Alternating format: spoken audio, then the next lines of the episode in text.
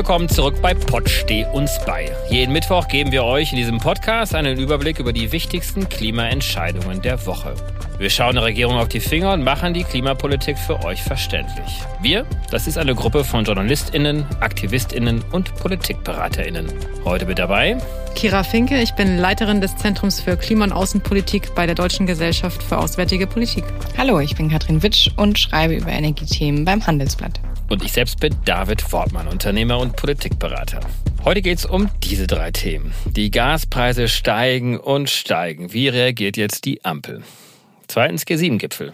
Verbrenner aus, Kohleausstieg. Wer bestimmt in der Bundesregierung die internationale Klimapolitik? Drittens ist Schwarz-Grün das neue Erfolgsmodell für den Klimaschutz. Kathrin, magst du anfangen? Ja, mit dem ersten Thema, steigende Gaspreise, glaube ich, muss man auch anfangen. Das haben wir ja letzte Woche alle zu Genüge mitbekommen. Da hat nämlich unser Bundeswirtschaftsminister Robert Habeck die zweite Alarmstufe im Notfallplan Gas für Deutschland ausgerufen. Und vorangegangen war da ja, dass wir immer weniger Gas aus Russland bekommen über Nord Stream eins, unsere Hauptversorgungsroute im Moment. Da laufen jetzt nur noch vierzig Prozent der möglichen Kapazitäten durch. Und das sieht man schon seit ein, zwei Wochen auch im Gaspreis. Und der ist nach der Ankündigung von Robert Habeck dann nochmal gestiegen. Im Moment auf dem Drei-Monats-Hoch bei ungefähr hundertachtundzwanzig Euro die Megawattstunde. Das ist ziemlich, ziemlich teuer und das werden leider auch die Verbraucher merken. Und ich glaube, was man mal betonen muss, das Schlimme ist, jetzt sind die Preise für die Verbraucher beim Strom und Gas ja schon fast doppelt so hoch wie noch vor einem Jahr. Das wird nächstes Jahr aber erst richtig durchschlagen, was wir gerade bei den Gaspreisen im Großhandel sehen. Und das ist natürlich zusammen mit der allgemeinen Inflation, also den überall steigenden Preisen, einfach eine wahnsinnige Herausforderung für die Bürger, für die Politik, aber auch für die Unternehmen.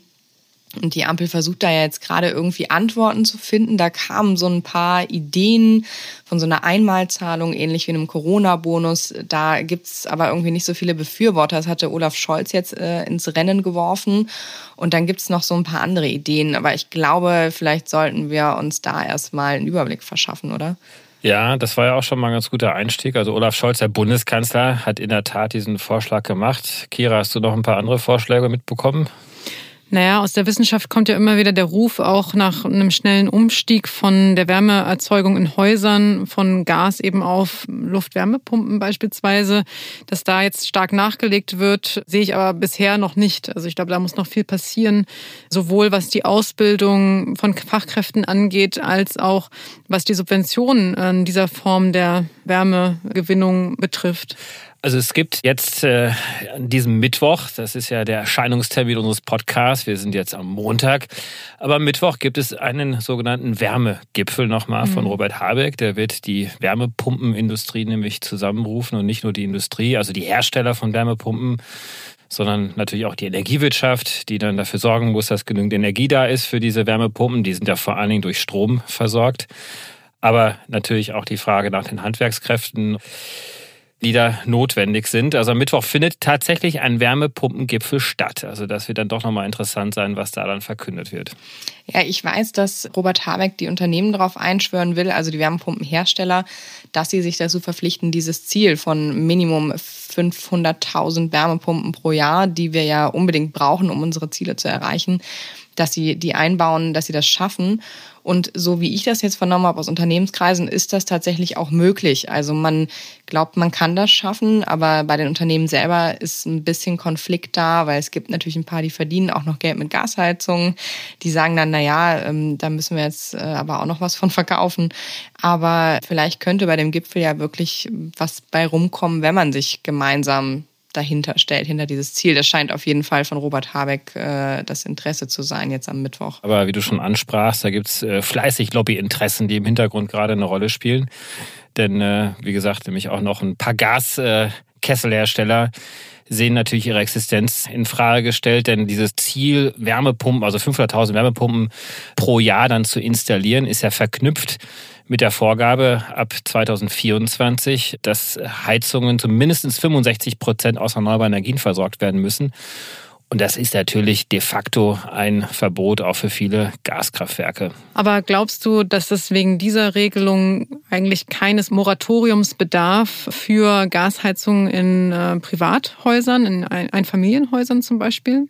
Also die Frage ist, wie das ausgelegt wird. Also zumindest im Bundeswirtschaftsministerium wird noch sehr hart daran gearbeitet, wie denn diese fünfundsechzig Prozent Klausel denn überhaupt gelebt werden soll. Eine Möglichkeit wäre ja sozusagen, die gesamte Flotte Deutschlands quasi mehr oder weniger im Durchschnitt zu bemessen und zu sagen, okay, fünfundsechzig Prozent der deutschen Heizungen laufen auf erneuerbaren Energien.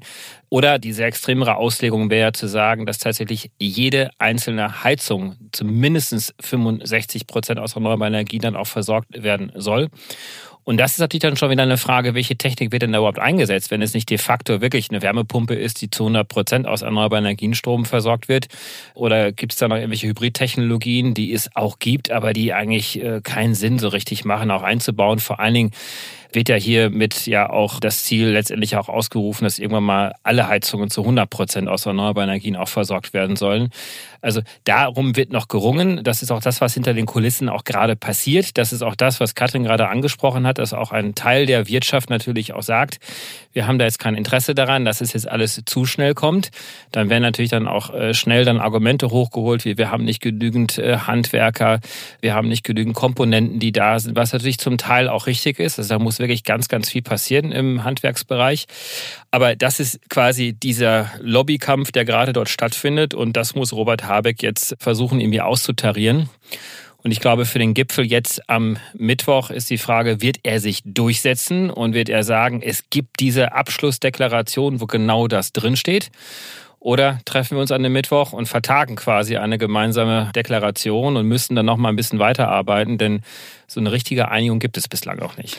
Aber das Problem liegt ja auch nicht nur in der Industrie, sondern auch bei den Verbrauchern. Also gerade auch diejenigen, die in Einfamilienhäusern wohnen und für die sich eine solche Investition möglicherweise gar nicht mehr lohnt, finanziell gesehen, weil sie in der letzten Phase ihres Lebens stehen. Für die ist es sehr schwierig, solche Summen zu stemmen, um beispielsweise eine alte Ölheizung auszutauschen. Es ist ja eigentlich im Moment tatsächlich schon egal fast, ob man eine Gasheizung hat oder eine Wärmepumpe, weil Strom und Gas ist ja beides wirklich exorbitant gestiegen in den letzten Monaten. Ich habe heute noch mit einem Kollegen darüber gesprochen, wie extrem die Strompreise jetzt auch angezogen haben. Und da muss man ja auch eher mal davon reden, unabhängig von der Heizform, wie kann man die Bürger jetzt entlasten? Weil die Gasrechnung ist jetzt ein Beispiel gewesen von ähm, dem Vergleichsportal Check vierundzwanzig. Die machen öfter so Musterberechnungen. Das könnte eben sein, dass sich die Gasrechnung für ein Jahr, für einen Musterhaushalt jetzt verdoppelt. Und das Schlimme ist ja, die Experten sagen, dass die Gas- und Strompreise eher noch weiter steigen werden.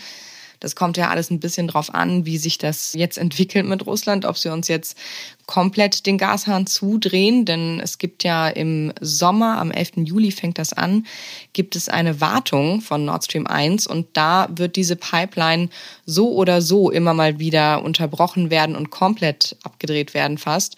Und dann ist die Frage, was macht Russland, wenn diese Wartung abgeschlossen ist? Die dauert zwei Wochen. Und natürlich kann es sein, dass aus politischen Gründen oder warum auch immer Putin dann sagt, okay, jetzt kriegt ihr halt gar nichts mehr über Nord Stream eins. Und wenn das passiert, dann reden wir hier noch über ganz andere Preise für Verbraucher. Aber ich schätze ehrlich gesagt, wir haben ja auch, glaube ich, schon mal drüber gesprochen, David, dass das schon auch dieses Risiko auch mit eingepreist worden ist, als über das Ölembargo verhandelt worden ist. Dass sozusagen im Gegenzug zu dem von der E U verhängten Ölembargo, dass dann eben auch davon ausgegangen werden muss, dass Russland zurückschlägt und das Gas verringert oder abstellt. Ich glaube, dass dieses Risiko eigentlich allen bekannt war. Das hat Robert Habeck ja eigentlich auch relativ früh kommuniziert. Wir sind auf alles vorbereitet. Das hat er ja eigentlich schon, ich glaube, irgendwann im frühen März ja auch schon gesagt. Ob die Bundesregierung tatsächlich auf alles vorbereitet ist, wird sich ja zeigen. Aber ich glaube, in den letzten Wochen und Monaten haben wir schon gesehen, dass die Regierung auch nicht immer über alles so offen kommuniziert hat. Was ich auch zumindest zum Teil auch nachvollziehen kann, weil man möchte natürlich auch nicht kommunikativ auch alles taktisch jetzt offenlegen. Aber weil ihr jetzt gerade über die Gaspreise nochmal gesprochen haben, der der zumindest nicht mitziehen wird, was die Entlastung der Verbraucher anbelangt, zumindest zum heutigen Stand, ist Christian Lindner von der F D P, weil er hat gesagt, dass jetzt das, was jetzt ja, verabschiedet worden ist für die drei Monate, also diese Spritpreisbremse, aber auch das neun-Euro-Ticket, das soll nicht verlängert werden. Das ist quasi eine Einmalsubvention, eine einmalige äh, Entlastung gewesen. Er schlägt im Gegenteil dann eher eine Entlastung von der Industrie dann auch vor.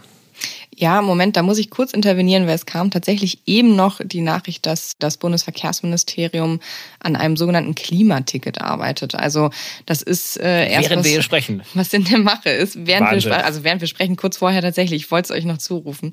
Dieses Klimaticket, das wurde jetzt neu eingefügt in Pläne des Bundesverkehrsministeriums. Dazu wollte man sich offiziell noch nicht äußern, aber es mutet eben an, wie eine Verlängerung des neun-Euro-Tickets, natürlich in anderer Form und wahrscheinlich nicht neun Euro, muss man sagen, aber eine Vergünstigung des Nahverkehrs, die der Bund auch mit subventionieren will für die Länder. Die müssen ja eigentlich diese Kosten tragen. Das wäre ja erstaunlich für die F D P, aber auch Habeck lässt sich zitieren, dass er noch ein paar Pfeile im Köcher hat.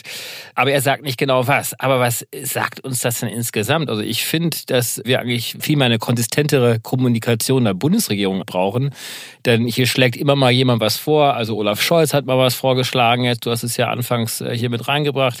Kathrin, Christian Lindner lehnt irgendwas ab. Ab. Dann kommt Wissing jetzt als Verkehrsminister und schlägt dann doch noch was vor, was ja eigentlich auch zu begrüßen ist. Habeck hat noch so ein paar Ideen, von denen er abstrakt spricht, aber sie noch nicht öffentlich kommuniziert. Also ich denke, in so einer Krisenzeit müsste doch eigentlich mal so eine Klausursitzung des Kabinetts stattfinden, dass alle mal gemeinschaftlich mit einem Plan herauskommen, oder?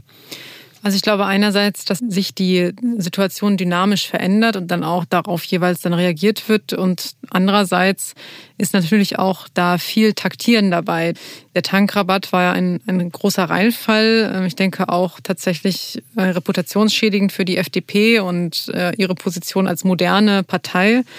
Einfach weil sie sich damit ins klimapolitische Abseits gestellt haben und dass jetzt ein möglicherweise ein Klimaticket, wenn es dann kommt, dass das dann auch beheben könnte.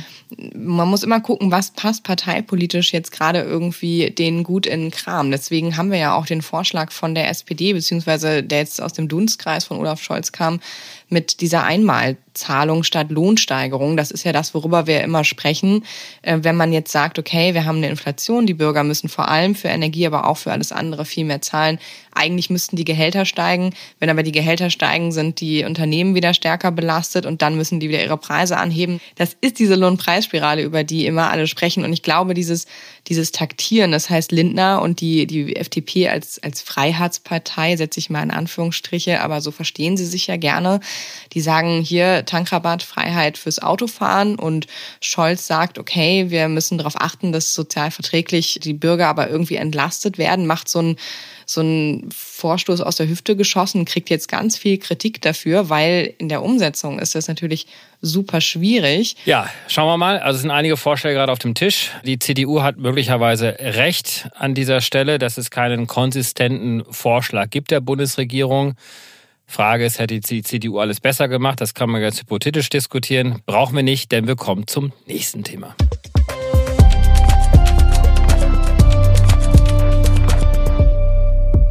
Kommen wir doch zum zweiten Thema, G sieben Gipfel. Wir haben in den letzten Wochen und Monaten ja schon einige Male über das Thema gesprochen, vor allen Dingen mit Bezug auf die Fachthemen Energie, Klima, Wirtschaftspolitik, Außenpolitik.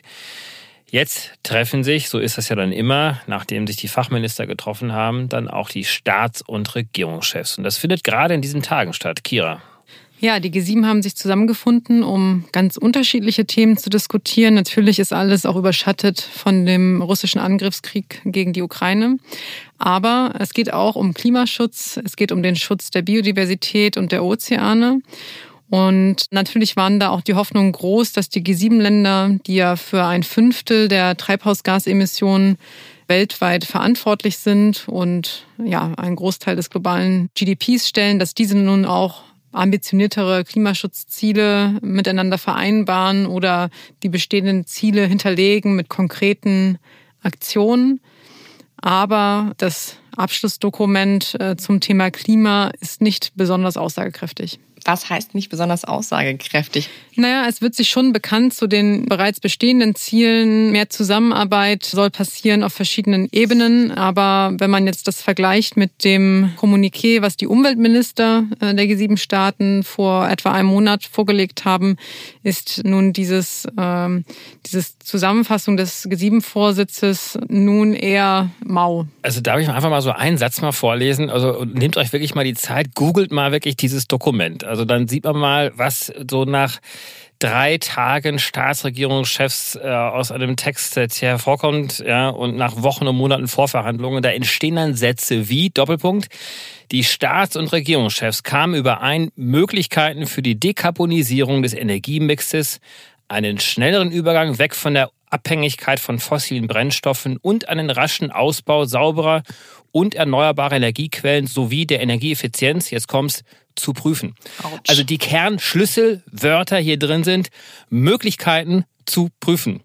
Also dafür haben sich jetzt sieben Regierungschefs getroffen. Es sind ja nicht nur die sieben gewesen, sondern auch Argentinien ist dabei gewesen, Indien, Indonesien war, glaube ich, noch mit dabei gewesen, mit großen Sicherheits- und sonstigen Kosten, monatelange Vorabverhandlungen. Und das sind dann solche Sätze, die in einem solchen Dokument dann stehen. Ich wollte gerade fragen, Kira, oder ihr beide, korrigiert mich gerne, aber ist das nicht eigentlich mit ein paar Ausnahmen fast immer so? Es gab schon mal konkretere Vorhaben, wie zum Beispiel das Versprechen, fossile Subventionen bis zwanzig fünfundzwanzig zu beenden. Aber auch hier muss man eben sehen, dass ähm, dieses Versprechen äh, bisher eigentlich nicht eingelöst wird. Die große Frage ist, äh, wie viel Wirksamkeit entfalten diese ähm, Kommuniqués überhaupt? Kathrin, wenn du sowas jetzt liest und dann spulen wir ein bisschen nach vorne zu der C O P-Verhandlungen in Ägypten, die nächsten Klimaverhandlungen. Und jetzt fordert Deutschland wieder von irgendeinem Entwicklungsland, doch jetzt den Gürtel enger zu schnallen oder China sich doch noch schneller zu bewegen. Da werden die doch sagen, sorry Leute, also ihr habt damals im äh, Juni noch auf dem G sieben Gipfel anlässlich eines kleinen regionalen Krieges bei euch in der Ecke jetzt nicht den Mut gehabt, Subventionen weiter äh, runterzufahren und da eindeutige Sprachen zu finden. Warum müssen wir jetzt auf einmal äh, ambitionierter werden? Also das ist doch das Signal, was hier ausgeht, oder? Ja, ich glaube, das Signal ist schwierig. Und wenn man sich die internationalen Medien anguckt, New York Times, Bloomberg, Wall Street Journal, die sind ja alle sehr deutlich äh, darin, wie man äh, Olaf Scholz gerade im Ausland wahrnimmt, jetzt beim G sieben Gipfel. Der wird ja teilweise schon Fossilkanzler genannt. Das ist natürlich eine schwierige Außenwirkung. Aber ich frage mich ehrlicherweise auch, ob wir, du hast es gerade irgendwie klar, ein bisschen ironisch, äh, den kleinen Krieg da ähm, bei uns genannt, aber ähm, es ist natürlich tatsächlich jetzt gerade spielt Versorgungssicherheit gegen Klimaschutz. Und gerade ist das Pendel eher so in Richtung Versorgungssicherheit und geht weg vom Klimaschutz, was falsch ist und total fatal. Aber vielleicht muss man auch sehen, dass wir tatsächlich einfach in einer Notsituation sind. Wenn ich da direkt darauf einsteigen darf, also die Frage ist ja Versorgung mit was? Also Versorgung mit allen Gütern, die uns bisher im Überfluss zur Verfügung stehen. Jetzt Beispiel Lebensmittel. Lebensmittel werden extrem viel weggeschmissen. Beispiel Kleidung. Es wird viel zu viel ähm, Kleidung produziert, gekauft, wieder weggeschmissen. Das heißt also, die Frage für mich ist eigentlich, natürlich möchte ich auch nicht, dass Menschen in Deutschland leiden. Natürlich muss es auch Subventionen geben für ärmere Haushalte. Aber die Frage ist doch, wenn wir jetzt sagen, okay, die Kohlekraftwerke müssen länger laufen oder mehr laufen, um eben eine Versorgung zu gewährleisten, dann finde ich, ist die Frage schon berechtigt, Versorgung mit Überfluss oder Versorgung mit dem, was notwendig ist. Und natürlich hat jeder eine andere Vorstellung von dem, was notwendig ist und was nicht. Aber wenn du jetzt zum Beispiel sagst, Kathrin, dass wir in einer Notsituation sind, dann ist das, glaube ich, für viele Menschen, beispielsweise Personen, die in Bangladesch leben oder in Burkina Faso leben, nicht ganz nachvollziehbar, dass wir sagen, wir sind in einer Notsituation, wir müssen unsere Kraftwerke jetzt weiter laufen lassen. Während diese Menschen schon ihr ganzes Leben möglicherweise in extremer Armut, in wirklichen existenziellen Nöten leben und diese Länder nun dazu gebeten werden, bitte auch aus der Kohle auszusteigen oder erst gar nicht einzusteigen. Und da verstehe ich dann schon dein Argument, David, dass du sagst, ja, was geht eigentlich da für ein Signal von aus? wenn wir jetzt hier diese Art von verzögerter, wieder nach hinten verschobener Klimapolitik in Deutschland, in Europa, im Rahmen der G sieben machen und dann aber in der COP, in den Verhandlungen, die ja dann im Herbst schon anstehen, wieder mit anderen Schwellen- und Entwicklungsländern in die Verhandlungen treten wollen, um da eine Art Transformation zu erwirken. Ich muss kurz konkretisieren, weil ähm, das kann ich so nicht stehen lassen. Mit Versorgung oder Versorgungsnot, Versorgungssicherheit habe ich die Energie gemeint. Und wir haben und hatten in den letzten äh, Monaten massive Probleme oder wir sehen, dass wir in massive Probleme reinlaufen. Und wir haben mit Sicherheit keinen Überfluss an Energie in Deutschland mit Blick auf die nächsten Monate. Das ist, finde ich, eine ganz andere Debatte. Bei allem anderen gebe ich dir völlig recht.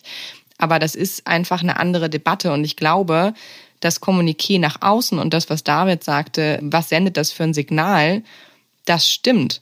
Die Kommunikation müsste eine andere sein. Die dürfte wahrscheinlich nicht so einseitig sein. Ich glaube, man müsste deutlich mehr kommunizieren, dass wir auch mehr in Erneuerbare investieren müssen. Man müsste auch diese Probleme gerade jetzt dringend in den Vordergrund stellen und nicht über Atomkraftwerke zum zehntausendsten Mal debattieren. Aber ich glaube, man unterschätzt diese Schere zwischen Außenwirkung, Klimaschutz und Versorgungssicherheit mit Blick auf die Energie, gerade aus, aus Umweltsicht schon ein bisschen. Aber wir haben ja auch schon die Energie- und UmweltministerInnen gehabt, die sich getroffen haben. Und die kamen ja zu ganz eindeutigeren Ergebnissen, die selbst wir hier ja auch noch kritisiert haben. Aber trotzdem wurde ja gesagt, wir wollen bis zweitausendfünfunddreißig zu hundert Prozent im Stromsektor zumindest auf erneuerbare Energien setzen. Man hat dort eine sehr viel deutlichere Sprache auch gefunden, was den Kohleausstieg beispielsweise anbelangt. Und das waren die ja, EnergieministerInnen, Wirtschaftsministerin in Form von Herrn Habeck auch an der Stelle. Und dann fragt man sich ja natürlich schon auch, wer ist denn überhaupt derjenige, der die internationale Klimapolitik jetzt hier vorantreibt? Ist es das Kanzleramt mit diesem sehr schwachen Ergebnis oder ist es die Außenministerin? Wir haben ja eine eigene Staatssekretärin dort auch mit Jennifer Morgan und natürlich auch mit dem Wirtschaftsminister Robert Habeck, die ja es dann ja doch geschafft haben, zumindest innerhalb ihrer Peer Group, also innerhalb ihrer MinisterInnen, mit denen sie sich getroffen haben, zu sehr viel deutlicheren Kommuniqués auch zu kommen.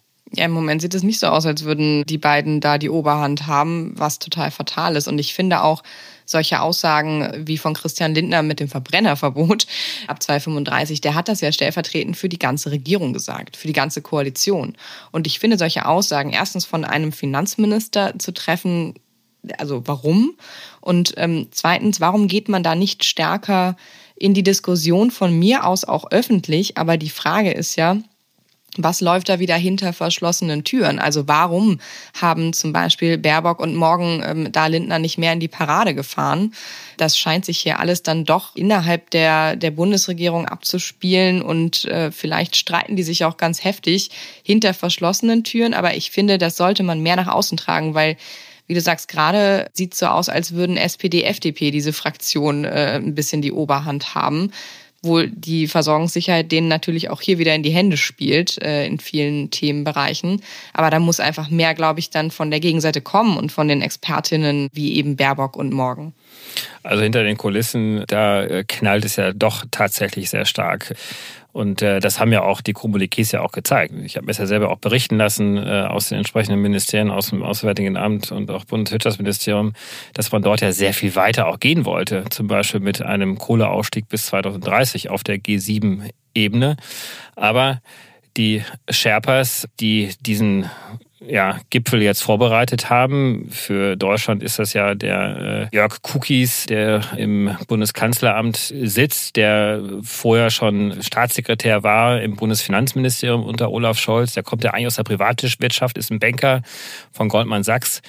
Und der ist derjenige, der im Prinzip jetzt hier alles vorbereitet hat und da wahrscheinlich sehr viel pragmatischer jetzt an die Dinge herangegangen ist und da jetzt auch nicht in jedem Schritt dann das Auswärtige Amt dann auch mitgenommen hat. Ja, ich glaube, die Aufteilung der Ministerien spielt da auch eine sehr große Rolle. Also wenn wir jetzt zum Beispiel auf das Verbrenner ausblicken, klar wird das auf E U-Ebene verhandelt, aber letztlich stellt sich ja Lindner dagegen aus innenpolitischen Gründen. Und das ist dann die Frage, wie viel Handhabe hat dann eine Außenministerin, da wirklich ihm in die Parade zu fahren. Also natürlich kann sie sich öffentlich dazu kritisch äußern, aber im Prinzip ist es ja eigentlich kein außenpolitisches Thema.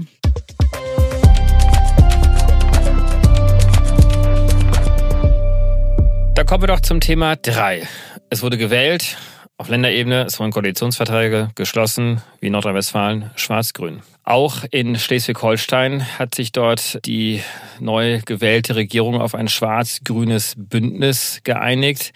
Jetzt ist natürlich die Frage, ob jetzt hier auf Länderebene etwas vorgezeichnet wird, was dann doch vielleicht irgendwann mal auch Modell stehen könnte für die Bundesebene. Wir sind ja jetzt zweimal quasi knapp an einem schwarz-grünen oder schwarz-grün-gelben Bündnis vorbeigeschrammt. Jetzt haben wir die Ampel auf der Bundesebene, aber jetzt sehen wir möglicherweise auf der Länderebene vielleicht nochmal neue Themen, die hochkommen, nochmal neue Durchbrüche, die auch da sind, die vielleicht in anderen Konstellationen gar nicht so möglich gewesen sind. Ich habe mir mal den Koalitionsvertrag mal so ein bisschen angeschaut in Nordrhein-Westfalen, der gerade eben endverhandelt und noch verabschiedet worden ist. Und da muss man schon sagen, dass eigentlich Schwarz-Grün jetzt insgesamt sehr viel progressiver war als jede rot-grüne Konstellation in der Vergangenheit in Nordrhein-Westfalen, zumindest was das Thema Ausbau der erneuerbaren Energien anbelangt. Zum Beispiel soll jetzt die Ländeöffnungsklausel für sogenannte Freiflächen, Solaranlagen gezogen werden. Das heißt, dass es auch auf Ackerflächen, die jetzt nicht so gut sind, rund dreihundert Megawatt an Solaranlagen gebaut werden darf. Die Koalition hat sich jetzt geeinigt, dass es eine Verpflichtung geben soll für die Nutzung von Solarenergie, also gestaffelt, erstmal auf öffentlichen Gebäuden, irgendwann mal später auch auf privaten Gebäuden.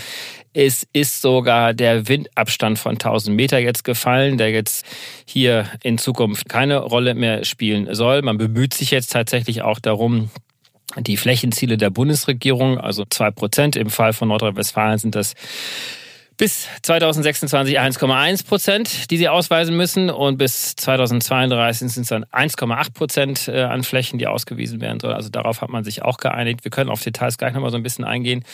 Aber da ist ja echt einiges passiert. Und ja, selbst der Kohleausstieg ist verabredet worden bis zwanzig dreißig. Da hat man doch eine deutlichere Formulierung gefunden als auch auf Bundesebene. Also das in dem alten Kohleland Nordrhein-Westfalen. Aber man findet das Stichwort Lützerath kaum. Das ist ja wirklich das große Symbolthema, zumindest der Fridays-Bewegung. Luisa und Linus sitzen jetzt heute nicht dabei. Das werden sie natürlich sehr stark kritisieren, dass da jetzt nicht sehr viel dazu gesagt worden ist. Aber zumindest hat man sich jetzt auf zwanzig dreißig auch geeinigt. Seid ihr zufrieden?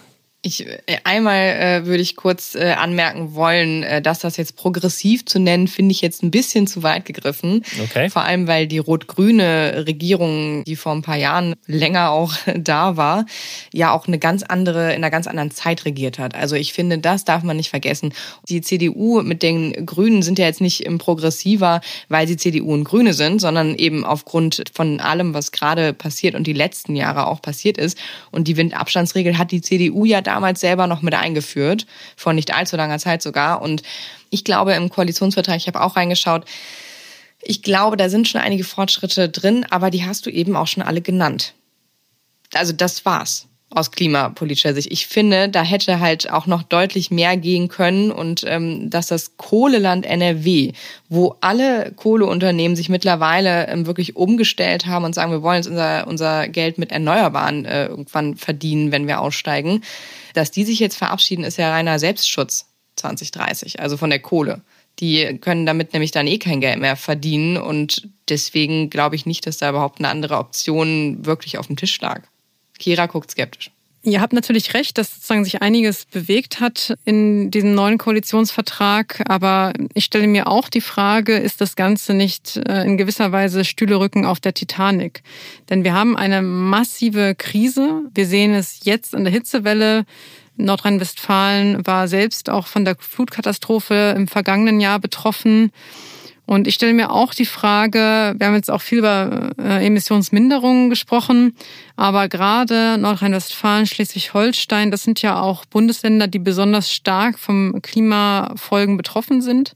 Wie steht's um, um die Anpassung? Was passiert, wenn eine solche Katastrophe wie die Flutkatastrophe ähm, wieder auftreten würde? Dieses Jahr zum Beispiel, das ist ja nicht ausgeschlossen, oder nächstes Jahr.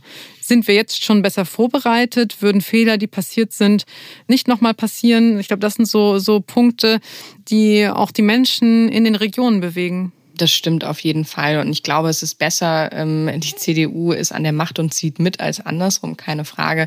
Und ich meine, wir haben eben noch darüber gesprochen, welche fatale Außenwirkungen die einseitigen Bemerkungen von Olaf Scholz auf dem G sieben Gipfel für Deutschland im Ausland bedeuten. Und dann guckt man mal nach innen, in, wie ihr es auch beide selber gesagt habt, das ehemalige Kohleland N R W. Und dann passiert ja doch ein bisschen was.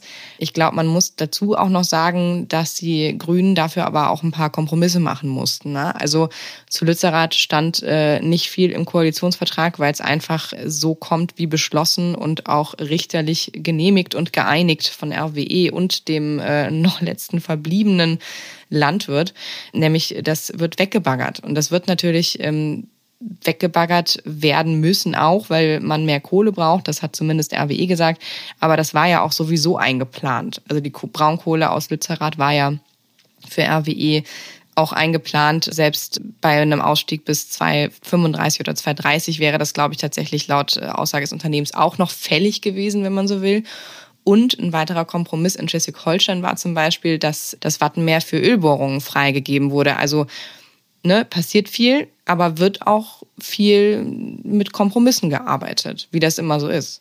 Ja, und das ist natürlich fatal, wenn man auf die Klimabilanz blickt, weil für mich ist schon noch eine offene Frage. Wir sind einer der weltweit größten Stromexporteure, zeitweise sogar immer mal wieder auf der Weltrangliste führend.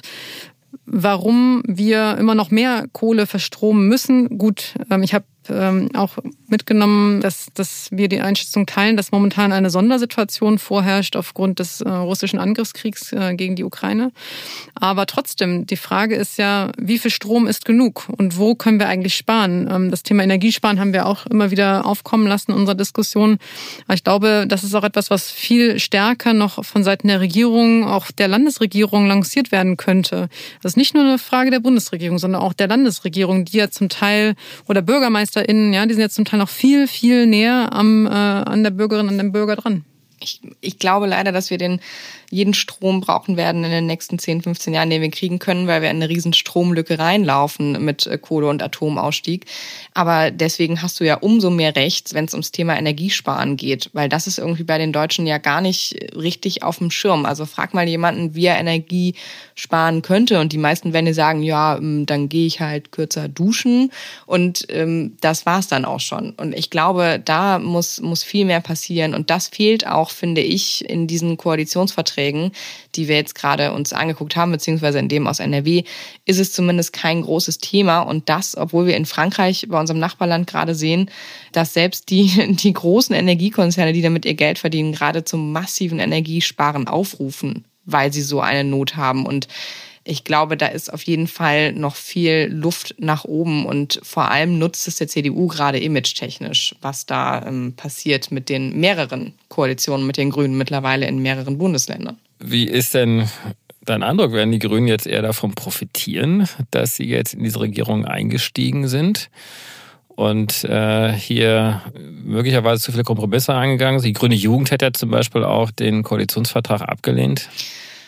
Ja, ich glaube, das ist auf Landesebene schwer zu sagen. Sieht im Moment für mich eher so aus, als würde die C D U davon profitieren, weil aufgrund der eben angesprochenen Kompromisse, deswegen sind auch mit Blick auf Lützerath ist halt hier ein Riesenthema in N R W und da sind jetzt auch schon Proteste angekündigt. Ähnlich wie beim Hambacher Forst zweitausendachtzehn in der Dimension äh, wurde das angekündigt von den Umweltschützern. Also wir dürfen gespannt sein auf den Herbst, aber ähm, deswegen weiß ich nicht, ob das den Grünen auf Landesebene hier so viel nutzt. Ich glaube aber, dass es den Grünen auf Bundesebene sehr viel nutzen könnte, weil die sich jetzt koalitionsfähig zeigen, immer immer mehr mit den Grünen. Und das war ja auch eine, eine Formation, die wir im Bund auch schon öfter mal diskutiert haben. Da hat Herr Söder ja schon mal öfter so Anwandlungen gehabt. Und ähm, deswegen glaube ich, die Grünen sind im Moment so hoch in den Umfragen wie, wie lange nicht mehr und ähm, profitieren massiv von den Ministern, die ja einen hervorragenden kommunikativen Job machen, also Annalena Baerbock und Robert Habeck.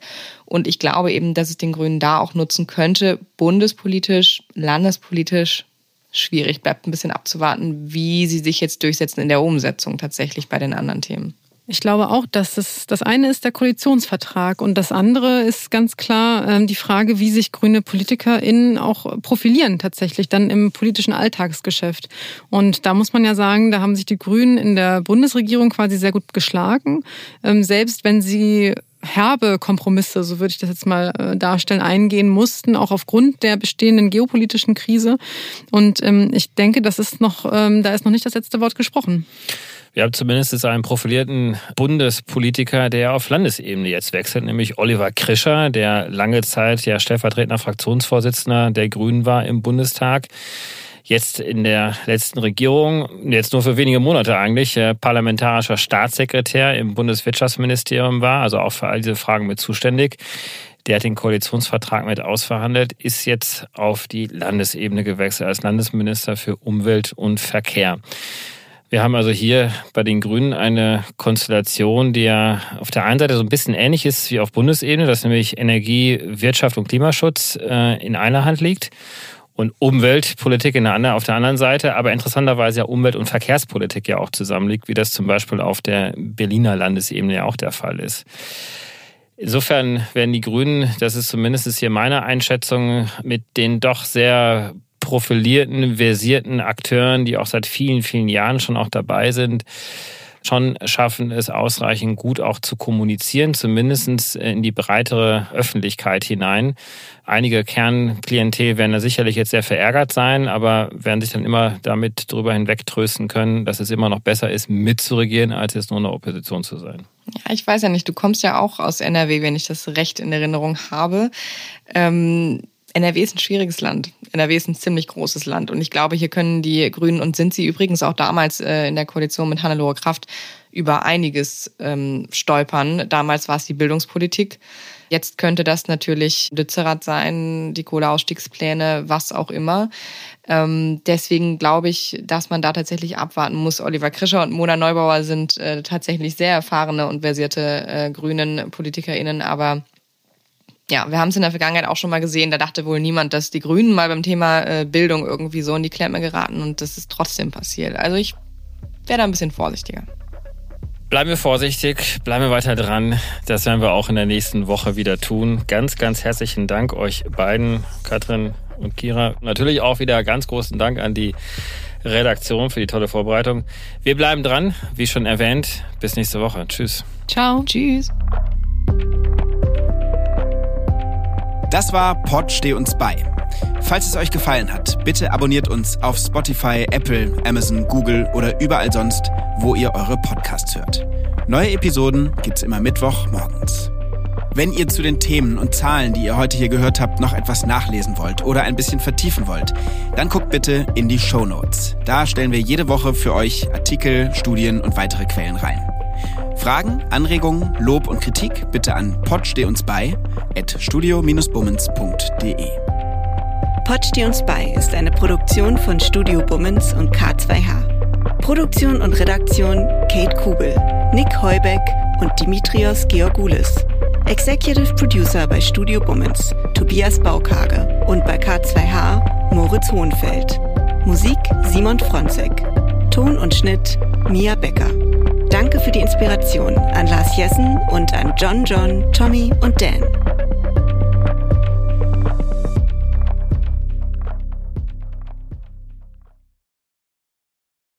Die Studio Bummens Podcast-Empfehlung. Ich bin ganz aufgeregt, weil wir haben uns ja in einem Podcast eigentlich kennengelernt. Mhm. Und dann haben wir entschieden, dass wir quasi jetzt einfach uns weiter kennenlernen wollen und das machen wir weiterhin in einem Podcast. Ich möchte erstmal noch festhalten, dass nicht wir uns entschieden haben, sondern dass du mich aktiv gefragt hast. Und das ist so ein guter, ein guter Moment für mich, weil wenn alles schief geht, kann ich dir Vorwürfe machen, Salwa. Dass ich schuld bin, weil ich dich mhm. gefragt habe. Das ja. wäre so ein Kla- das ist wirklich klassischer Männermove. Am Ende bin ich schuld. Du, du hattest gar keine Chance gegen mich, richtig? Das ist das Wichtigste daran, dass man am Anfang Schuldzuweisungen äh, schon mal schon mal klärt, zuordnet. Schon mal die Fronten ja. klärt. Ja, finde ich gut. Hallo und herzlich willkommen, finde ich die Podcast-Phrase. Das sagen die immer. Hä, hey, was willst du denn sagen? Was willst du? Ich was, möchte was sagen, sagen wir? Wir haben uns was noch gar Extravagantes. Nicht, wir haben uns noch nichts überlegt, wie wir die Menschen, die hoffentlich das hören werden, wie wir die begrüßen. Förmlich, Handschlag, würde hey, ich sagen. Hey, yo! Wenn wir in einem Raum aufzeichnen, können wir uns ja auch immer so abklatschen. Und dann ist quasi der Klatscher der Start für den Podcast. Wie findest du das? Wie fändest du, wie fändest du es, wenn man so, äh, wie so, wie so Studenten im oh. ersten Semester so auf den Tisch klopft? Hey Leute, na? Nee, das ist komplett scheiße. Nee, das funktioniert irgendwie nicht. Kleiner Vorschlag, wie wär's mit Hallo?